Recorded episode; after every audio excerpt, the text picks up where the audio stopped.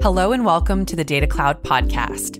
Today's episode features an interview with Matt Dugan, VP of Data Platforms at AT&T. In this episode, Matt shares with us what it means to delight the customer through interesting deployments in customer service and cost optimization, how AT&T is employing LLMs, and how in these days and times, businesses are only limited by the pace of their own cleverness. So please enjoy this interview between Matt Dugan and your host, Steve Hamm. Dive deep into the world of apps and generative AI at Snowflake Build 2023. This December, developers, data scientists, engineers, and startups will have access to exclusive sessions focused on building apps, data pipelines, and machine learning workflows in the age of generative AI and LLMs. Discover how to use the latest Snowflake innovations through product deep dives, demos, and hands on labs. Learn more and register for a build event in your region at snowflake.com/slash build. Matt Dugan from AT&T, it's great to have you on the podcast. Thank you, Steve. I'm glad to be here. Now, AT&T is one of the world's best-known brands, so our listeners don't need a primer on the company, really. But Please tell us about the company's biggest and fastest growing business opportunities and also about the role that data and data analytics plays in them. Yeah, absolutely.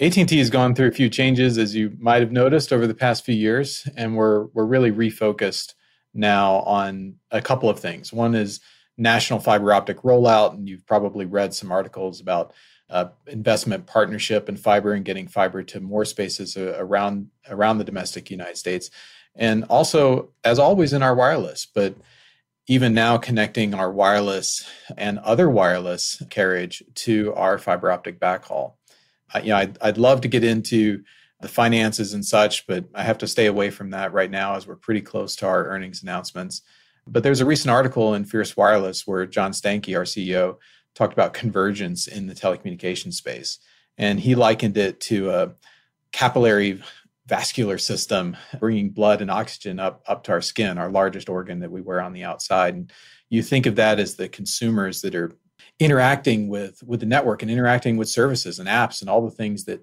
that make our lives great and keep us in touch with each other on a daily basis.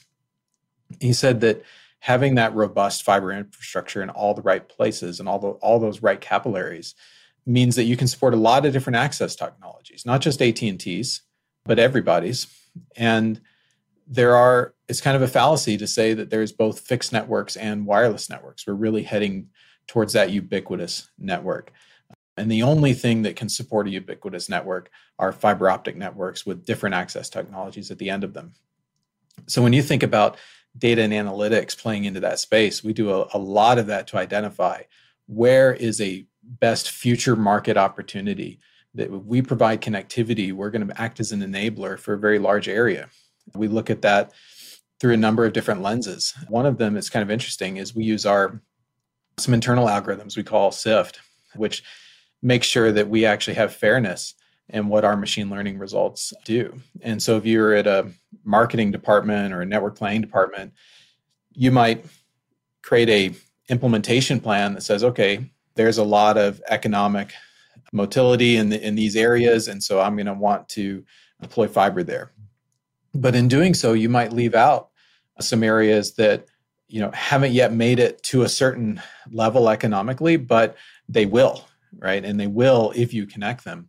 And so when we apply our algorithmic debiasing techniques to those from data analytics perspective, we find that we can meet or beat the traditional revenue forecast models and do so in a way that exudes a lot more fairness and a lot more equitability in the way that we generate networks and generate access. Yeah, yeah.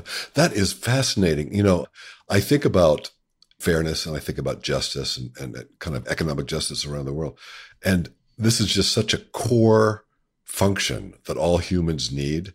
And the notion that if you can spread it out and give everybody access, you're going to have a better world is kind of inspiring. So I'm, I'm glad you guys are doing that. 200 years ago, we started with life, liberty, and the pursuit of happiness. And I, I, think if if we took another look at it today, we'd also want you know internet and free Wi-Fi, right? Yeah, yeah, that's right, that's right. Now, talk to us about your role as VP of, of data platforms. How does the company manage data, and how do you fit into that management structure? So my role is to lead our what we call our enterprise data technology teams. So this is all of the data platforms that support and underlie AT&T's business, our government services, our consumer and mass market services, and our analytical services that we do for what you might call like corporate functions. So this is everything from network operations to finance to sales, billing, legal, regulatory compliance, workloads, and those data environments to support those groups. I report to our chief data and AI officer in the office of the CTO, which is obviously under John Stankey, who's our leader and the CEO of, of AT&T. At the CDO level, the chief data office level, we take this area, the data platform area, and we now then expand it to include our governance functions around data and AI to say that we have appropriate use, appropriate use cases. We have our business engagement and training arms that we do hold some internal conferences inside the company. We offer up training on the tools and technologies that you're going to interact with if you come into the data platform to work with data. We also have our AI and research and internal professional services teams that we deploy onto large business problems around the company.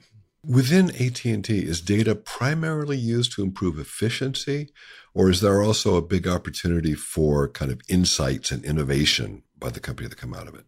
Yeah, we do both. It's it's easy, I, I think, in the current economy to think about data and AI as a, as a way to drive efficiency, and we certainly do that, and we do a lot of it. We have big targets in that space to to hit in terms of efficiency. But the much bigger numbers are on the revenue side of the business and how data and AI helps us better interact with our customers. In fact, uh, I've got an interesting short story where we actually have some AI that's interfacing directly with customers in a chatbot kind of experience, a you know self-help kind of experience. It's a limited rollout, but what's really cool about it is the is the AI actually starts with saying, "Hey, I'm an AI and I can chat with you and I can talk with you while, you know, while we wait for an agent." but I can potentially help you with your problem. Are you willing to try it? The Customer says, sure. Yeah, I'm willing to try. And they go through the thing and we've actually have some some of those that we we study and we look at that interaction to see how we can improve it. And sometimes the AI is able to help them solve the problem. And the customer says, Well, thank you. And yeah. you go, Well, hold on a minute. You did you forget? Like you're talking with a machine and you're saying thank you? Well, that yeah. that means that we're actually getting to a pretty cool spot where we're doing a really good job no. and delighting the customer. So it's we have some interesting deployments in this kind of spaces in customer service space as well as cost optimization space. But really, we're really going after the whole gamut network optimization traffic optimization how we how we deal with carriage how we deal with detecting security threats all these kinds of things that help us be a better business and better service provider to both direct consumer customers and business customers yeah yeah. I love your story about the chatbot. I had an experience a couple days ago where I was speaking to something. And at first I thought it was a human, and then it, I then I realized it was a chatbot. I think it's really good to be transparent and kind of do it right up front, you know. Yeah, so, yeah you have to do it right up front. Otherwise, yeah. you know, you never want to run the risk of freaking people out with with an AI or an insight, right? You you don't want to get into creepy mode, and I think the best way to avoid it is just to say up front, hey AI is being used here, you might see some results that seem oddly specific. And so we do that in cases where, like working with Microsoft when you do with Copilot experiences. So we have rules right. in our in our internal governance around AI that say if you're using an AI result as part of a business communication, for example, you have to credit it. You have to say, hey, part of this result or this specific part of this result was either generated by or generated with assistance from the AI. And that way we keep everything out in the open and upfront. Yeah, yeah. No, that's great. Now I checked out your LinkedIn you know, profile and I, I saw that something pretty interesting. You have worked at AT&T three different times, separated by short stints at other companies. So first, what's that all about? And second, how have your career experiences in and outside AT&T helped, you know, prepare you for these challenges that you're facing today? So I like to say that this is actually my fourth time with the American Telephone and Telegraph family. The 16 of the last 24 years, starting with Bell South actually back in 1999, as an electrical engineer, as a as a you know specialist in the field, measuring wheel, poles and holes, lots of CAD, you know, real physical layer engineering. And when I left, I made the pivot to go into technology and software, which was a passion of mine that was developing then at that time. And and so I would say that I didn't always intend to leave, but I was afforded the opportunity to engage in some strategic ventures along the way.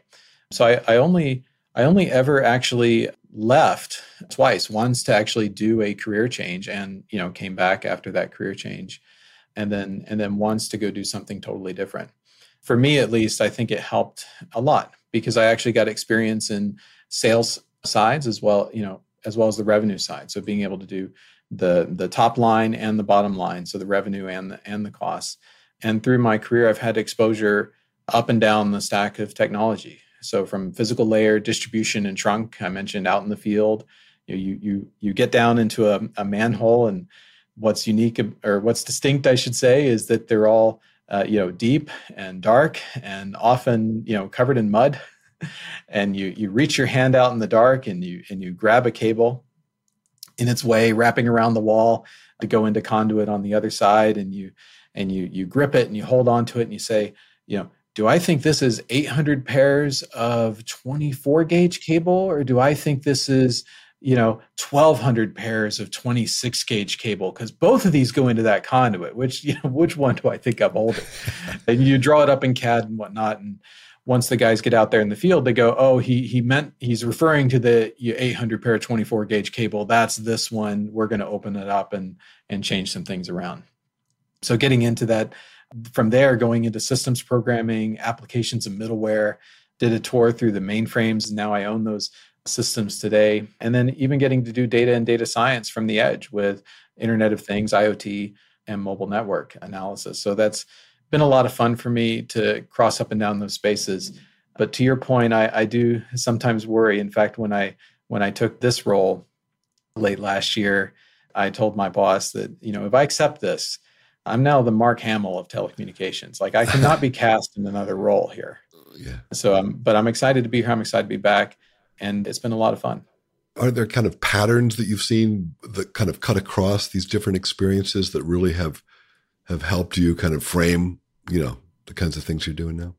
Yeah, I would liken it a lot to myself being a computer and electrical engineer by education and then going into an environment and discipline which which was well populated by computer scientists and then getting into the the data science category which is well populated by both computer scientists and physicists and you know chemists and biologists and, and other engineers that have a deep background in math and statistics.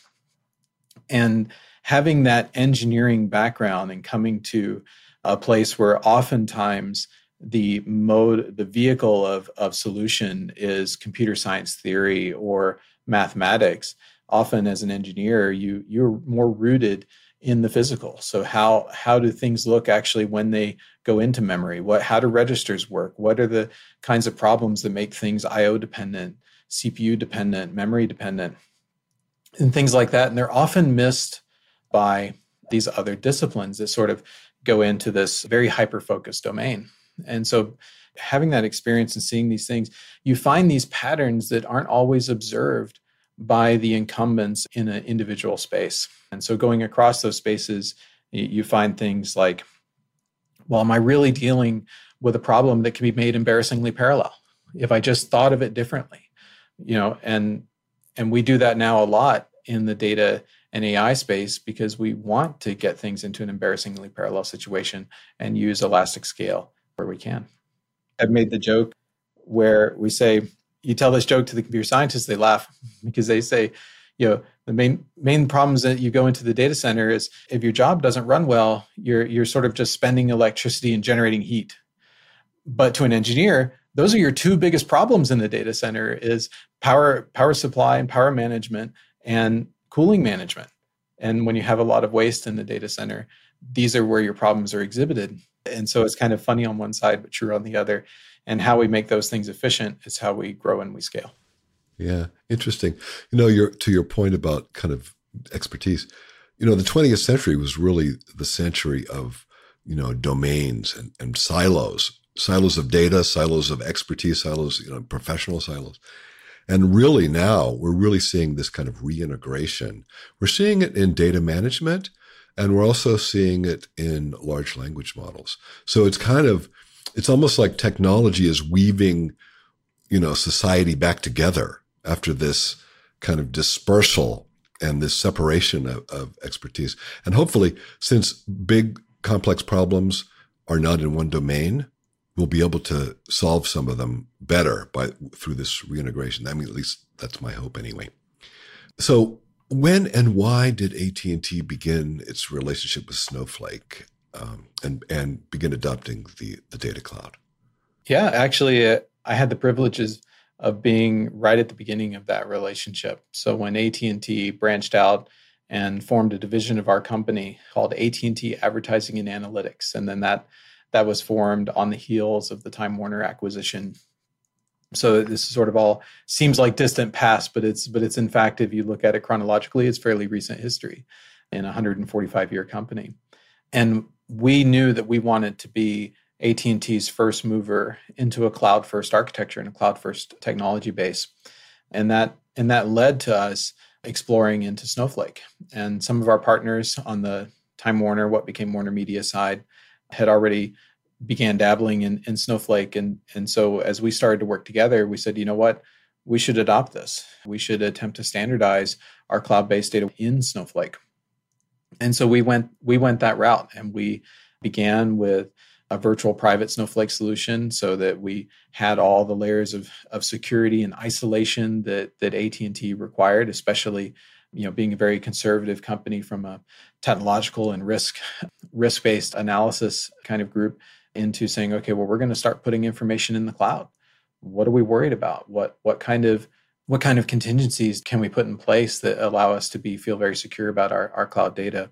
So I got to lead that group and lead that rollout and lead that architecture. And so we we started out there in Snowflake, and then after proving that, now it's become a centerpiece inside AT&T's data platform. And we have a lot of a lot of things, you know, even more things as we unpack and unravel our many data centers and many on-premise systems, Snowflake is is often the target for conversion. Yeah, yeah. A lot of people point to data sharing. You know, that something that the the data cloud really enables really well. How do you share data with your business partners? And I'm I'm in particular, I, I want to hear about the providers of over-the-top services. Over the top, AT and T no longer provides the the companies that, that do over the top, but we still provide some services back and forth for some providers in that space that that are that are working on their own standing up their own setups for themselves. And we use snowflake data sharing in order to accomplish that one copy of data model. And that enables us to deal both with data that's being provided for internal environments. So in in the sense of like our our business division our business division has a snowflake subscription and then we data share from the platform to them that allows us to achieve that one copy. And then to achieve fair bits of control and, and how they work with that one copy. And we're able to do the same thing with various partners. We seek that pattern where we can because it actually simplifies a lot of things for us. I talk about us being 145 years young. We have many many things that predate snowflake that have been afforded as ways to exchange information since you know a time predating the internet. And and a lot of those ways still exist you know in different spaces or analogs of those ways exist in the digital space and we want to modernize them. And so we, we try first whenever we engage in a in some sort of a, a data partnership with you know internal internal solution providers or internal business units or external parties that are going to provide us information that we're licensing we look for the ability to consume it as a direct snowflake to snowflake share first. And if that's not possible for whatever reason, then we have different methods of fallback. But our, our goal is to get to that single version of truth that we, with a one copy of data that we can exhibit through data sharing and then be able to apply all those additional levers for scale and optimization and deal with that mixed mode computation on data. Yeah. Now, your company has the the highest, the very highest standards for kind of always on, always available. When you're shifting over from some of these legacy ways of sharing data, you can't have a, a hiccup. I mean, is is is it pretty? Is it relatively easy to do that that switch over, or is just you know, is there some magic to it? I wish it were easy. It, it takes a lot of dedication. the the The trouble with that is that in isolation, the individual problems are very simple. And you say, okay, well, I, I have records of data that are in some format. Could be a CSV, it could be pipe delimited, it could be something like that. And they are they are exhibited through this internal, you know, file gateway process. And you go, oh, okay, well, CSV or, or pipe delimited, that's that's tabular data. I could make a table of that and then I could just data share it. And all I gotta do is sign up for two accounts, right? And and that's and that's good, except that you have all of these systems that date from the 1970s up to the 2021 that all have different patterns and different library sets and and the mainframe is none too good at talking to snowflake. And the the linux server that time forgot that's been since drywalled into a wall with a network cable hanging out i, I jest. But i have seen that at, at, at another company once in my tour that you know, they don't necessarily have the ability or, or the remembrance to get in and modify that code. And so it's it's really an intensive effort in analysis to see what are all the dependencies and loopbacks that connect back and, and talk to this information and make sure that we're able to solve for all of them and repoint all of them. And that's actually the larger effort, apart from just actually moving the data to a database native, cloud native kind of provisioning model. Now, how are you using data science to make AT&T's data management processes more efficient? And, and this is really, I'm asking this a, a Snowflake question. What about Snowpark? How are you using that? Yeah, so we have some data services that we that we implement and instrument that use Snowflake compute services among other technologies. Our data science teams are beginning to leverage Snowpark. They're interested in it because they like the the almost serverless nature of it and the way that they can interact with it for rapid prototyping and still get that elastic scale. We recently saw the rollout of Snow Apps at the summit, and a lot of us are interested to try try some things out with that. We've got, I think personally, and and anyone that if I was able to bring them completely behind the curtain, I, I think would be pretty excited too. Some really exciting developments in observability across this heterogeneous technological landscape uh, that we have in the data platforms. And when you think about observability in that kind of scale, and you add generative AI and some automated reasoning strategies, I think we got a lot of cool things to come that, that are going to, you know, I would like to see these kind of things featured and talked about in engineering and very technical conferences because I, I think there's a lot of spots where we're really leading the way in the industry. Oh, cool, cool. Well, let's let's go there with with AI. How are you using large language models such as GPT-4 and using any others? I mean, what's, how is, how are you bringing this to bear? It's brand new stuff. It's just kind of exciting, right? It's brand new, but you know, it's interesting because the, the GPT algorithm has a, has an origination story that connects back into Bell Labs. And, and what, what was interesting is that upon the invention of that algorithm back in the 70s, it was like, oh yeah, cool toy, bro. But now we've reached the generation of compute and, and compute availability through clusters and cloud based elasticity that it becomes possible to run that algorithm at a scale big enough to make something like a generalized large language model that can become almost yeah almost human like in in interaction in english language and then there's a lot of other versions of these that are that are branching out into multiple languages and are, and are starting to reach that that competency of, of conversational interaction. And so we we immediately knew the potential of this because we had been involved with it in the early days and, and we're always looking for stuff like this. And we said, well, wait a minute.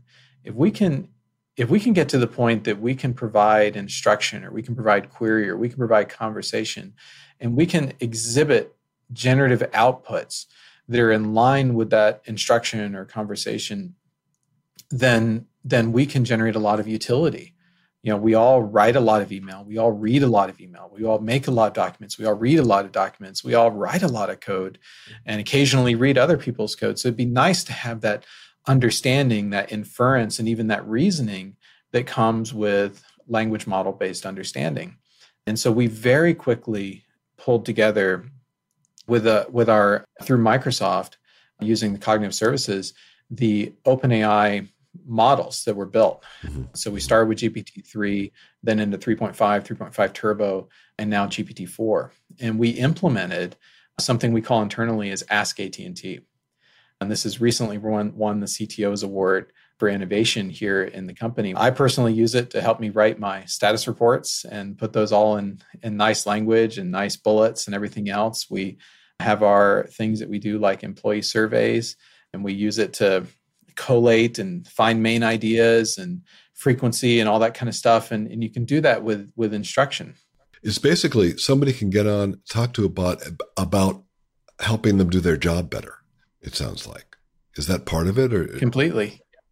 How would you? Yeah, so so it's yeah. it's your it's your companion uh, that we have internally rolled out, and and we did that and we did that because we did not want you know openai for example was making a lot of innovations in the space and they're providing these services out in the public but we did not want to take the risk with AT&T's information you know about the about the network or about our internal IP developments or about other things that we're just going to start putting this information out into the public sphere and hope that it stays private.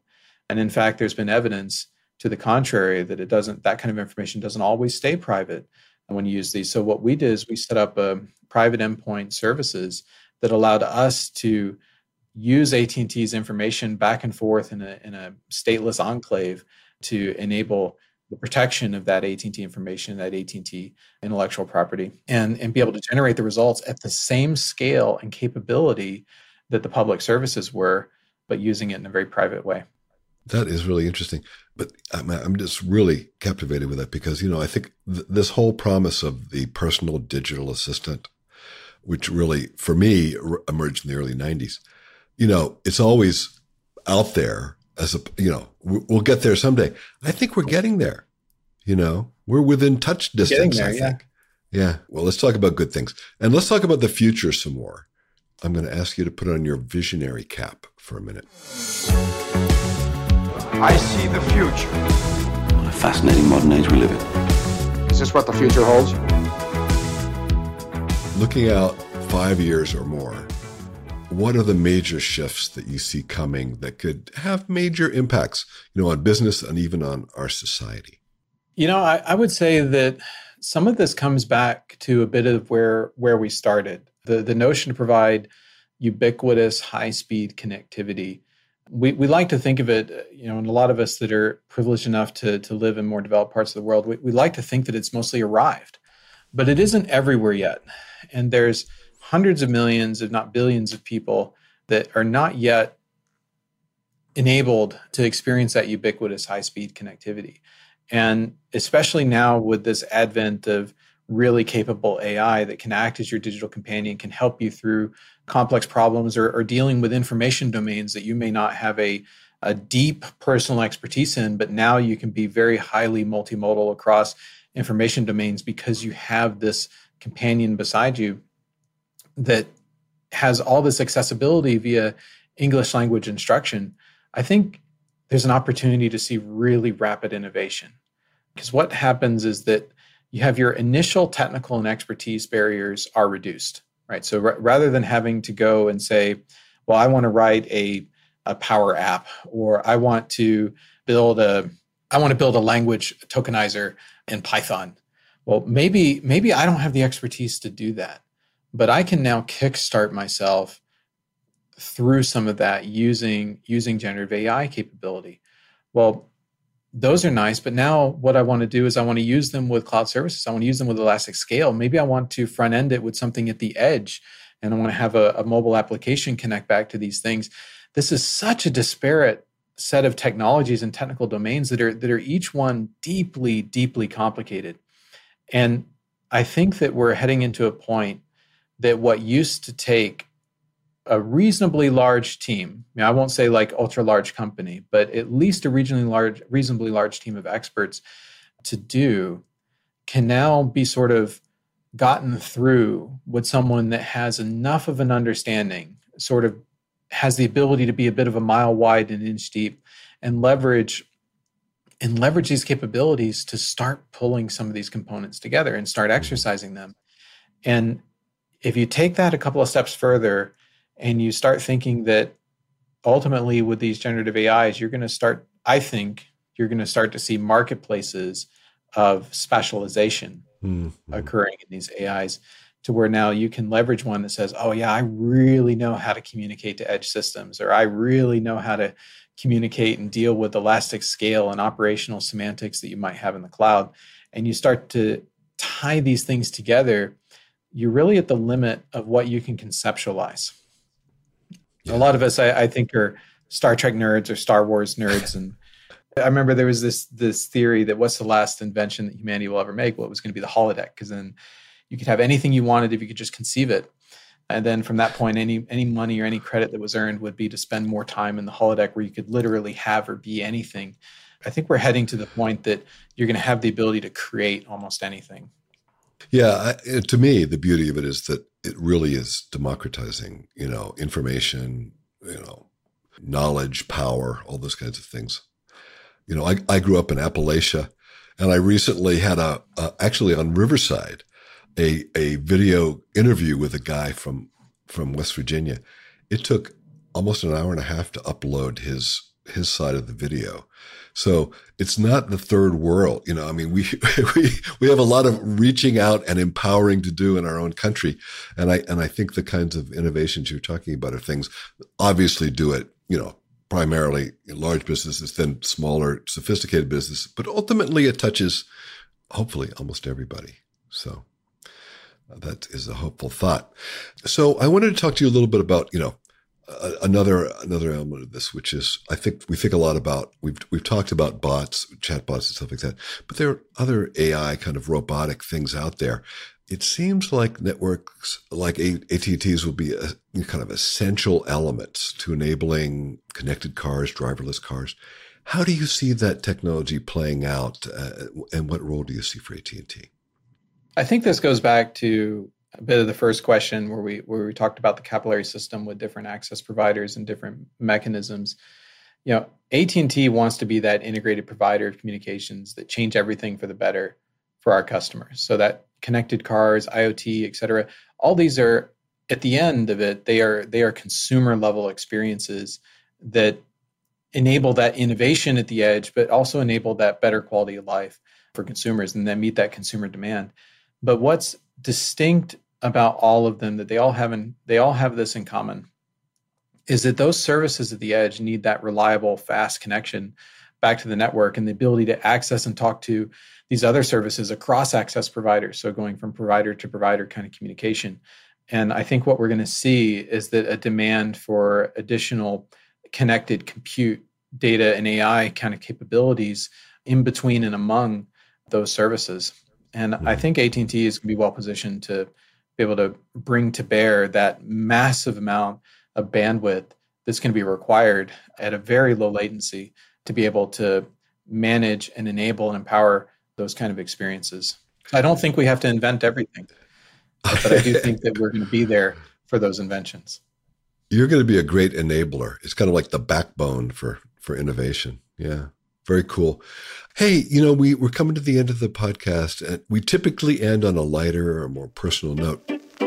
For your information, there's a lot more to ogres than people think. Really need to dig deep and get to know the real you. In them real up close and personal. Now, we've talked before, you know, there's this Google paper by one of the engineers this engineer said, when it comes to technology and innovation, Google has no moat around the castle, and neither does anybody else. So I know that this is something that really excited you. So tell us, tell us more, a little more, a little the background about that, and, and why it excites you. You know, it excites me because when I started with computing, obviously pre-internet, and and every computer, every every computing experience sort of started as a as a box of parts and wires. And, and not mm. not just you know one box that everything came in and you just put it together but many different boxes or maybe you piled them all in the same box and you had your box bin that you were pulling different things out of going oh i can use this ribbon cable for this. And you know and and your hardware had dip switches and other things that you had to make sure were right and jumpers and pins to to connect them in order to make things work. And so I, I come from from that kind of background. And, and so every generation of computing to me has felt like a, a higher level layer of abstraction that enabled more things to work together more easily. And I, I think this is what we're seeing now. And we started to see this in software and with apps really powerfully when smartphones became a thing because suddenly the next generation of innovation was categorically a clever bit of code that happened to run on a handset and the and now we're seeing the point where now innovation can be more and more so created as that is that just exercise of cleverness. Only now you may not even have to be clever enough to write the code. Just clever mm-hmm. enough to be able to describe it and describe the idea and describe the semantics of how it might work. And so as we get to these layer of abstractions I, I think to me that's personally exciting because as a as a developer as an engineer like all through my career it's been exciting to create and and you're you were limited by how much hardware how much stuff you had or you were limited by how fast you could type right? Or how fast you could read how fast you could learn something new and then how you could apply it. But there was always that thing that you didn't learn you didn't know. Maybe it was just off the radar. And and now you get the ability to bring these things in. And so what i what i think is is so exciting and, and it, for me it speaks to me personally is this notion of of just this as yet untapped innovation that's only been limited by making a connection between two technological spaces at a level of abstraction that makes it possible to put them together. So that engineers paper about you know google has no moat was really saying that we're doing this and we wrote this really clever code and the distance of our innovation has always been our ability to have our own fast hardware and our own access our own networks and our own ability to build these things within our castle but now it's that layer of abstraction has reached elastic scale infrastructure providers and it has reached people that may not necessarily need to have their own data center in addition to a cloud data center. The notion of the laptop in the corner booth that had the network jack is is now been replaced by the fact that I can do this from my phone, from my smartphone or from my tablet on on a coffee shop Wi-Fi or any or, or on a 5G signal. Doesn't matter. And I can orchestrate these things. And we're limited now by our pace of cleverness can we continue to be clever enough to continue to run further, faster than the next set of clever people behind us? That's a really exciting place to be because I'm excited to see what everyone else invents too. Yeah, yeah, interesting. Very good. You know, it's interesting. You know, network effects still extremely powerful for AT and T, for Google, for some of the other big players. But I think you're right that we innovation, creativity has been unleashed, and the greatest new idea could come from anywhere and it could come very fast. So I think that's very encouraging, even though, you know, it, it doesn't make it easy for corporations to assure their steady profits. But in terms of the outcome for society, it's, it's actually probably better. So yeah. this has been a fascinating conversation. I've really enjoyed it. You've been one of our more technical conversations. And I think a lot of people are going to get some really important details out of it. I think that's been really great. I mean, I was personally inspired by your talk about SIFT, S-I-F-T, you know, that yep. internal algorithm that is about assuring fairness and how the network operates. I think that's very thoughtful. And also the Ask AT&T thing, the, the internal large language model that people can, you know, employees can basically ask for help or advice or, or tips and stuff like that. And I think every company needs that. So there, hey, there's a business opportunity for you. Anyway, thank you so much, Matt. It's been great talking to you and wish you all the best. Thank you, Steve. And I, I appreciate anytime the opportunity to have somebody that's willing to talk nerdy with me. How you approach data will define what's possible for your organization. Data engineers, data scientists, application developers, and a host of other data professionals who depend on the Snowflake Data Cloud continue to thrive thanks to a decade of technology breakthroughs. But that journey is only the beginning. Catch up on all the latest announcements from Snowflake Summit, including advancements with generative AI and LLMs, flexible programmability, application development, and much more. Watch now at snowflake.com slash summit slash livestream.